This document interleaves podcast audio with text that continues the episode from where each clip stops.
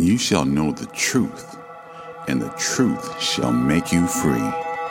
Every day we stand in an epic spiritual battle between good and evil, and safety is of the Lord. This is Truth Dealer Radio. Warning believers to wake up and be sober, encouraging believers to stand on the Word of God, and motivating believers to be truth dealers with a bold witness for Jesus Christ in these end times. And now, the host of Truth Dealer Radio, Brian Moonen. It's Truth O'Clock. Praise God. Welcome back to Truth Dealer Radio, where no matter what time zone you're in, it's Truth O'Clock. I am Brian Moonen, and I'm sounding the alarm, asking you to wake up and join the battle for truth. And of course, the truth is God's Word, and the Word of God is quick and powerful and sharper than any two edged sword, piercing even to the dividing asunder of soul and spirit, and of the joints and marrow, and is a discerner of the thoughts and intents of the heart. Hebrews 4:12. Again, welcome back to Truth Dealer Radio. Today we're going to be talking about an early creed of born again Christians, followers of Jesus Christ. Jesus is Lord, and also the idea of being marked and sealed by God and what that means to us. We'll also talk a little bit about the unbelievers. They are also marked for destruction. So, one of the very first creeds or confessions of the church, the body of Christ, followers of Jesus Christ, saved, born again believers, was Jesus is Lord, and that is based on the scriptures. Romans 10 9 through 10, and 1 Corinthians 12, verse 3. 1 Corinthians 12 3 says, Wherefore I give you to understand that no man speaking by the Spirit of God calleth Jesus accursed and that no man can say that Jesus is the Lord but by the Holy Ghost. Now, that would be true at any time, and of course, people can lie, but you can't lie to God. God will know on Judgment Day if you're lying, and you will go to hell. You can't trick God, you can't fool God. But the idea here is publicly confessing Jesus is Lord, and back then, you can be put to death for saying that because they were required to say Caesar is Lord. And this is an interesting part of history that I didn't really know that much about until I looked into it and read a little bit about it this week. I really got interested in it because obviously at kjvprepper.com we have shirts and, and hats and different things with this design that I made that says Jesus is Lord. And at the time doing that, I never I never knew I obviously knew it's a biblical proclamation of Jesus Christ is Lord. He's Lord of all. Acts 10:36 also says that. But as far as the historical side and the history of the body of Christ in the church, I didn't really catch that aspect of it. I didn't know it was one of the earliest creeds of Christians. They would greet each other, Jesus is Lord. And it just encouraged me when I heard that. So praise God and I wanted to relay that and share that with you because whenever I do learn something like that, I like to pass it on. It says here in an article by R.C. Sproul, not endorsing him, this is just some history, and it's an article I found online.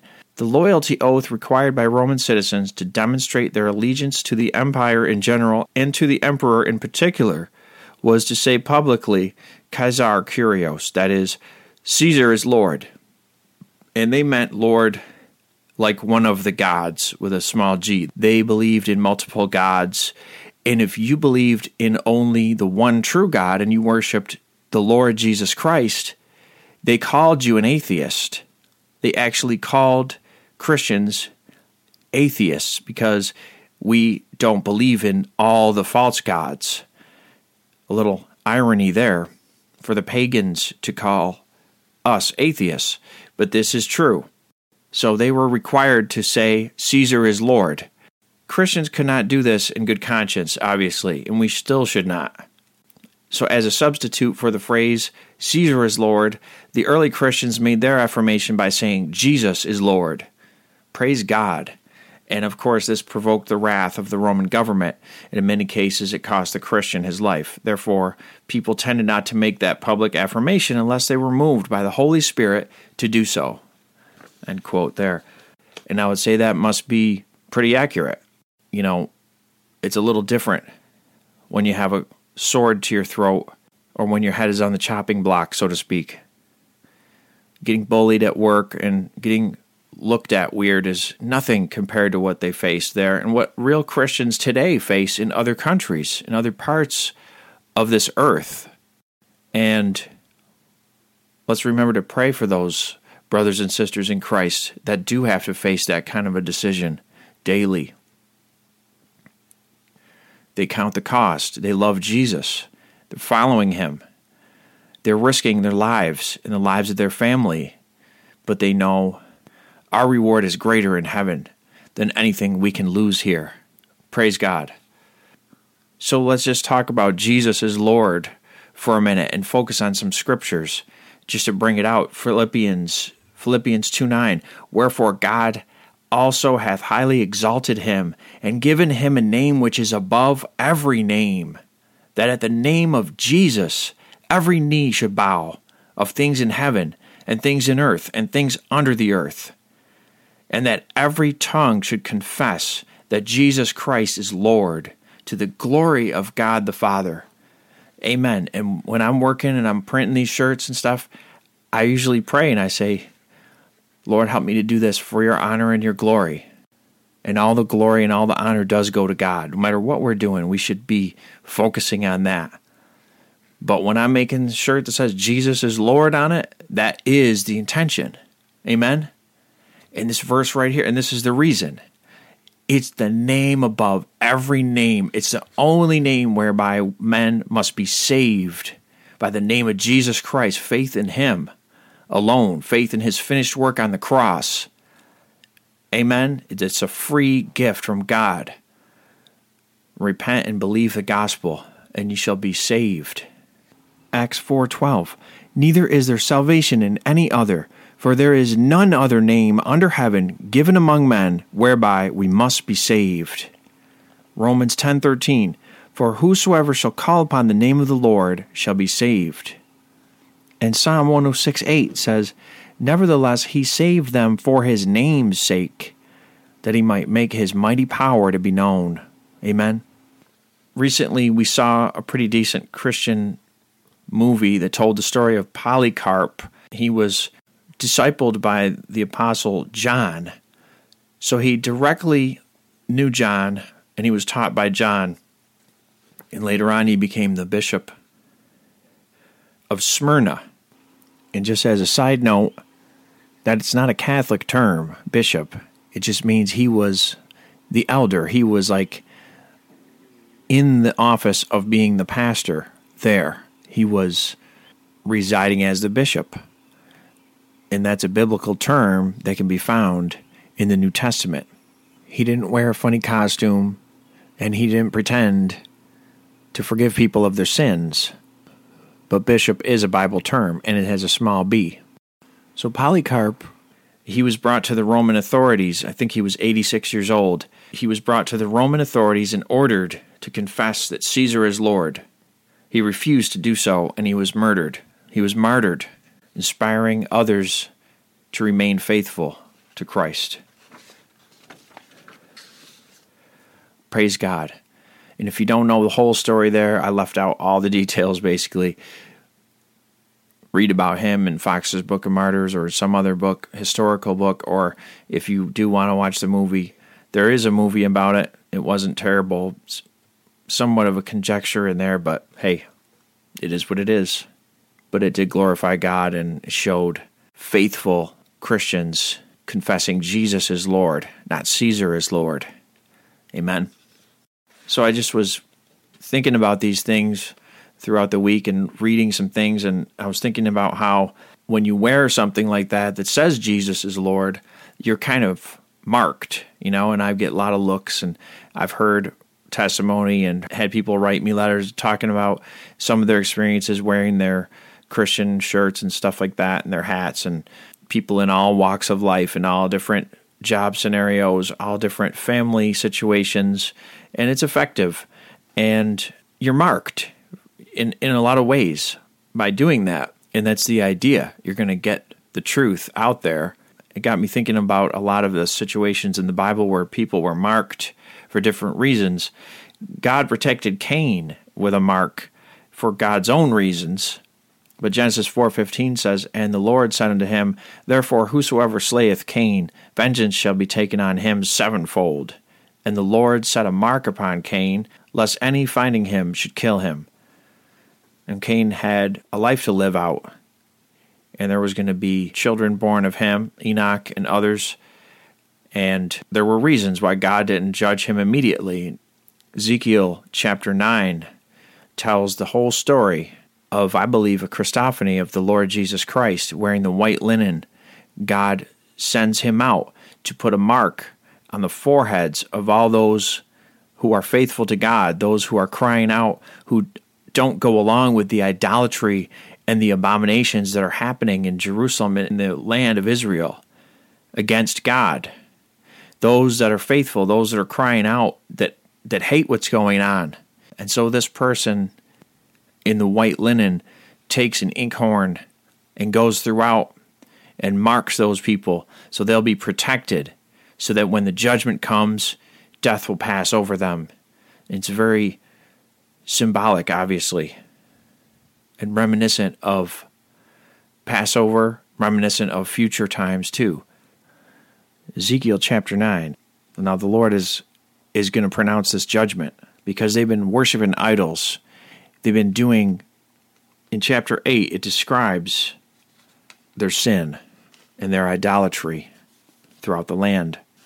Chapter 9 begins He cried also in mine ears with a loud voice, saying, Cause them that have charge over the city to draw near, even every man with his destroying weapon in his hand. And behold, six men came from the way of the higher gate which lieth toward the north, and every man a slaughter weapon in his hand. And one man among them was clothed with linen, with a writer's inkhorn by his side. And they went in and stood beside the brazen altar. Amen. I love how it says one man, and one man. Now, certainly it's symbolic of Christ. Some people think it is Jesus Christ that's going to execute this task and that's going to perform this that's going to go through and seal those who are faithful. We won't argue about that, but it's symbolic either way. And the glory of the God of Israel was gone up from the cherub, whereupon he was, to the threshold of the house. And he called to the man clothed with linen, which had the writer's inkhorn by his side. And the Lord said unto him, Go through the midst of the city, through the midst of Jerusalem, and set a mark upon the foreheads of the men that sigh and that cry for all the abominations that be done in the midst thereof. And to the others he said in mine hearing, Go ye after him through the city, and smite. Let not your eyes spare, neither have ye pity. Slay utterly old and young, both maids and little children and women, but come not near any man upon whom is the mark. And begin at my sanctuary, then they began at the ancient men which were before the house. And he said unto them, Defile the house, and fill the courts with the slain. Go ye forth. And they went forth, and slew in the city. And it came to pass while they were slaying them, and I was left, and that I fell upon my face, and cried, and said, Ah, Lord God, wilt thou destroy all the residue of Israel in thy pouring out of thy fury upon Jerusalem? Then said he unto me, The iniquity of the house of Israel and Judah is exceeding great, and the land is full of blood, and the city full of perverseness. For they say, The Lord hath forsaken the earth, and the Lord seeth not. And as for me also, mine eye shall not spare, neither will I have pity, but I will recompense their way upon their head. And behold, the man clothed with linen, which had the inkhorn by his side, reported the matter, saying, I have done as thou hast commanded me. Amen. That's such a heavy scene there. And it's just an amazing picture of how Christ seals us unto the day of redemption. Christ protects us. And those who have the fear of the Lord are protected by him. Those who love the Lord depart from iniquity, and all those who hate the Lord love death. And it comes back upon their own head. Their judgment is due. The wages of sin is death. And I don't care if I repeat myself a lot of times on these shows. I never know who's listening, and I want people to understand what the Bible says about sin, death, and hell, and that the only hope is in Jesus Christ, the Lord. He is the way, the truth, and the life. Praise God. He's the only hope for any person who's alive right now. If you're listening, Jesus Christ is your only hope. And that's true no matter who you are, if you're lost or saved. He's my only hope. Amen. He's my blessed hope. He's my Savior. He is my Redeemer. He bought me back. He paid the price for my sins. Praise God. Praise you, Jesus. Thank you. Amen. And He is my only hope. I'm looking forward to that day when He comes back to receive His bride. And He's going to set things straight. Amen. And it'll be judgment time. Talk about truth o'clock. That's what it's really all about. That's going to be zero hour. And it's about 11:59 right now, so you better get your heart right with God. This God doesn't play. Did you hear the chapter I just read? He doesn't play. Time is short. Judgment day is coming, and your soul is at stake. But don't forget, Jesus loves you. He died for you, and He did make a way for you to be saved. We'll be right back on Truth Dealer Radio. Truth Dealer Radio. No matter what time zone you're in, it's Truth O'Clock. Every day we stand in an epic spiritual battle between good and evil, and safety is of the Lord. KJV Prepper Witness Wear can be a bold witness to the unsaved and encourage believers to be truth dealers for Jesus Christ in these end times. All designs are original. Visit KJVPrepper.com for effective Christian apparel, worn to warn. Praise God. Welcome back to Truth Dealer Radio. Before the break, we were talking about how the Lord seals people. First, we discussed the phrase Jesus is Lord, and that it was an early confession, an early creed, so to speak, of the early church. And that reminded me of how we're marked at we're marked, we're sealed by God, by the power of God, and by Jesus Christ, who is the living word of God. And let's get back into the scriptures. I wanted to read here Ephesians 4:30. And grieve not the Holy Spirit of God, whereby ye are sealed unto the day of redemption. Praise God. Thank God that we are sealed unto the day of redemption. The day of judgment for the lost and the wicked is going to be our day of redemption. It's a two sided coin, if you will. They will be judged. Time is up. It's over. No more chances. For us, it's our final redemption. It's the fulfillment of everything when Christ returns to judge the living and the dead. Amen. And he will judge, and his enemies will be punished, and they will not escape his wrath. And we read Ezekiel chapter 9 in the entire chapter, and it's um it's foreshadowing of judgment day. And it's a warning for the wicked, for the enemies of God. They will be judged. God will recompense. They will receive back upon their own head the reward for their wicked deeds and their unbelief. And it's a symbolic foretelling of Christ coming with his holy angels to judge the world and to execute vengeance upon his enemies. And he has every right to do that.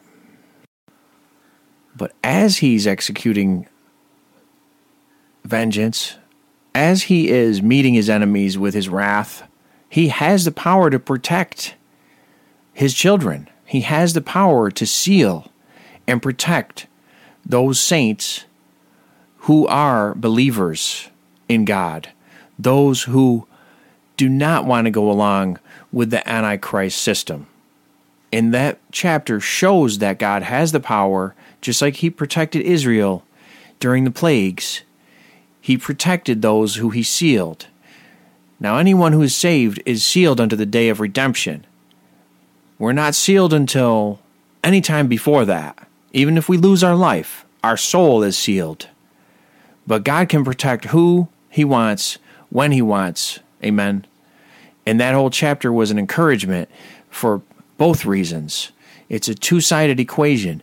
The wicked will be judged, they're not going to get away with anything.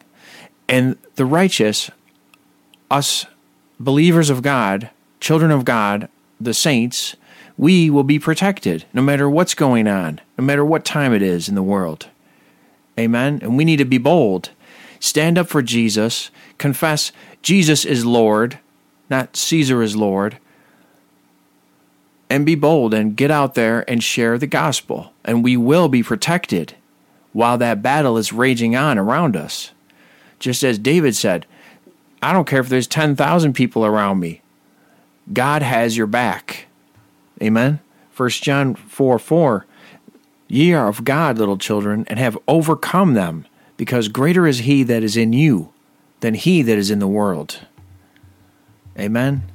Greater is he that is in you than he that is in the world.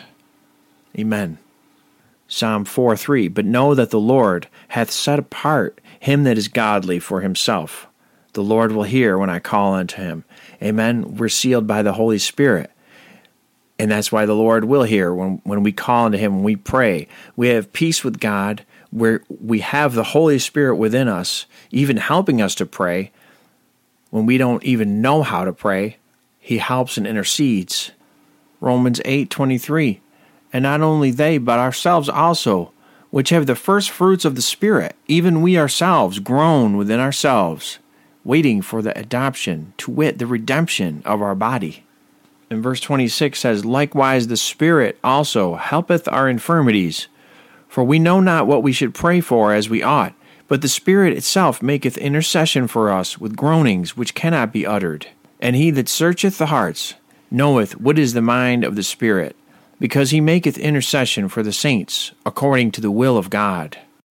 And we have Jesus Christ interceding for us at the right hand of God, almost as a lawyer, so to speak interceding for us, defending us, because he's the only mediator between God and man. Amen. Romans 8:34 Who is he that condemneth? It is Christ that died, yea rather that is risen again, who is even at the right hand of God, who also maketh intercession for us. Amen. When we're sealed, we have the Holy Spirit, and we have the Lord Jesus Christ interceding for us at the right hand of God. Amen. Hallelujah.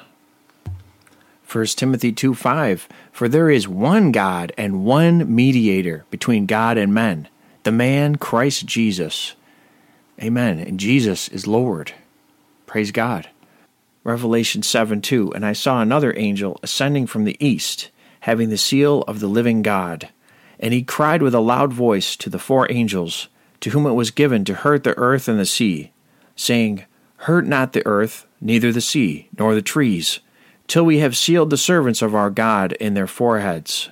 And I heard the number of them which were sealed, and there were sealed an hundred and forty four, an hundred and forty and four thousand of all the tribes of the children of Israel.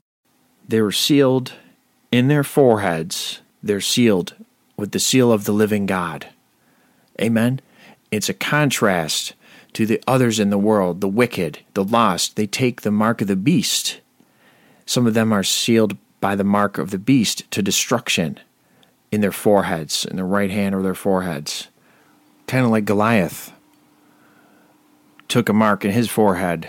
1 Samuel 17:49 And David put his hand in his bag and took thence a stone and slang it and smote the Philistine in his forehead that the stone sunk into his forehead, and he fell upon his face to the earth, dead. So that's an example of a mark in the forehead unto death.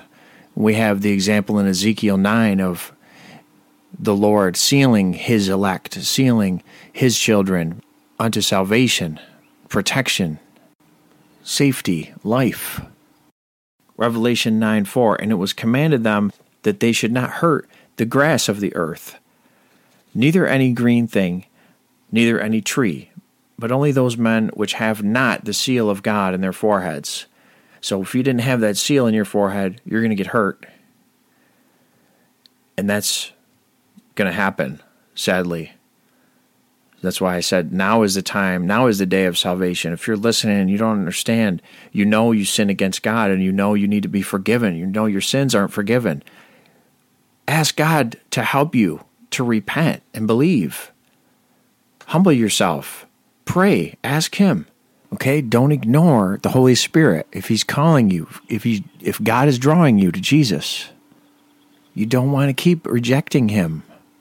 Okay, now some people are marked for hell. They're they're reprobate. They won't be able to repent. And it's hard to understand, but Romans 9:22 says, "What if God, willing to show his wrath and to make his power known, endured with much long suffering the vessels of wrath fitted to destruction?" They're not going to be saved. Jeremiah 6:30 says, "Reprobate silver shall men call them, because the Lord hath rejected them."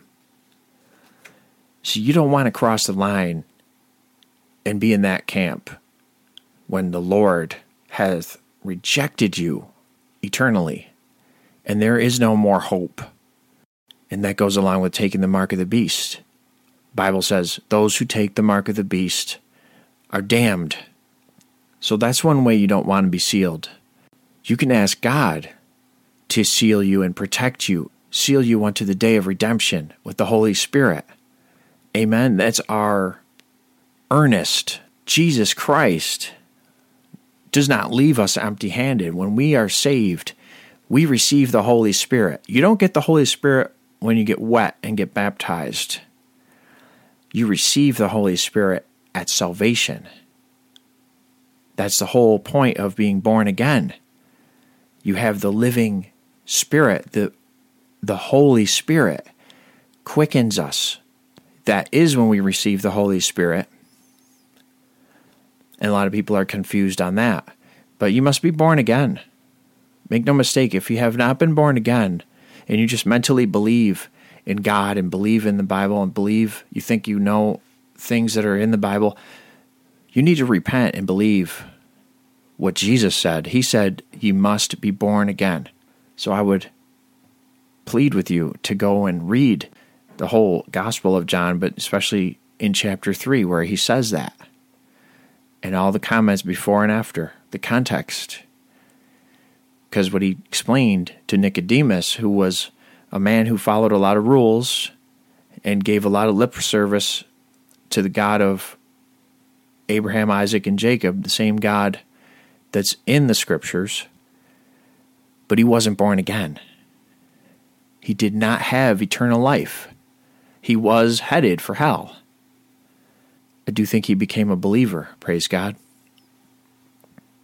The King of Kings witnessed to him, and I think God opened his eyes. It tells us that Nicodemus went with Joseph to the tomb. They were caring for the Lord's body. We'll see in heaven. But I just wanted to talk about some of these things this week, and I also wanted to let you know that there has been a lot going on here, and my personal responsibilities, taking care of my elderly mother, have increased. So I'm not sure if I'm going to be doing a show. I may take a few weeks off. And if I do, I will thank you for coming back when I return with a new show. There's also a chance that I may create some shows that have content in them that are from previous Bible studies, in which case I will let you know that at the beginning of the show. But don't be surprised if I take a short break this is the 20th week of Truth Dealer Radio. I praise God for that. And it's been 20 weeks in a row. I may have to take a few weeks off to take care of some personal business. So I appreciate your prayers and prayers for my mother. Her name is Margaret. She needs to be saved. And um, I love you guys. I'm thankful for everyone who listens. And I just want to thank you for listening. Truth Dealer Radio is listener supported. If you want to support Truth Dealer Radio, there is a way to do that at truthdealer-radio.com. Again, thank you for listening. God bless you and be strong. Truth Dealer Radio. No matter what time zone you're in, it's Truth O'Clock. TruthDealerRadio.com. You keep talking about Jesus. Some folks out there just might be listening.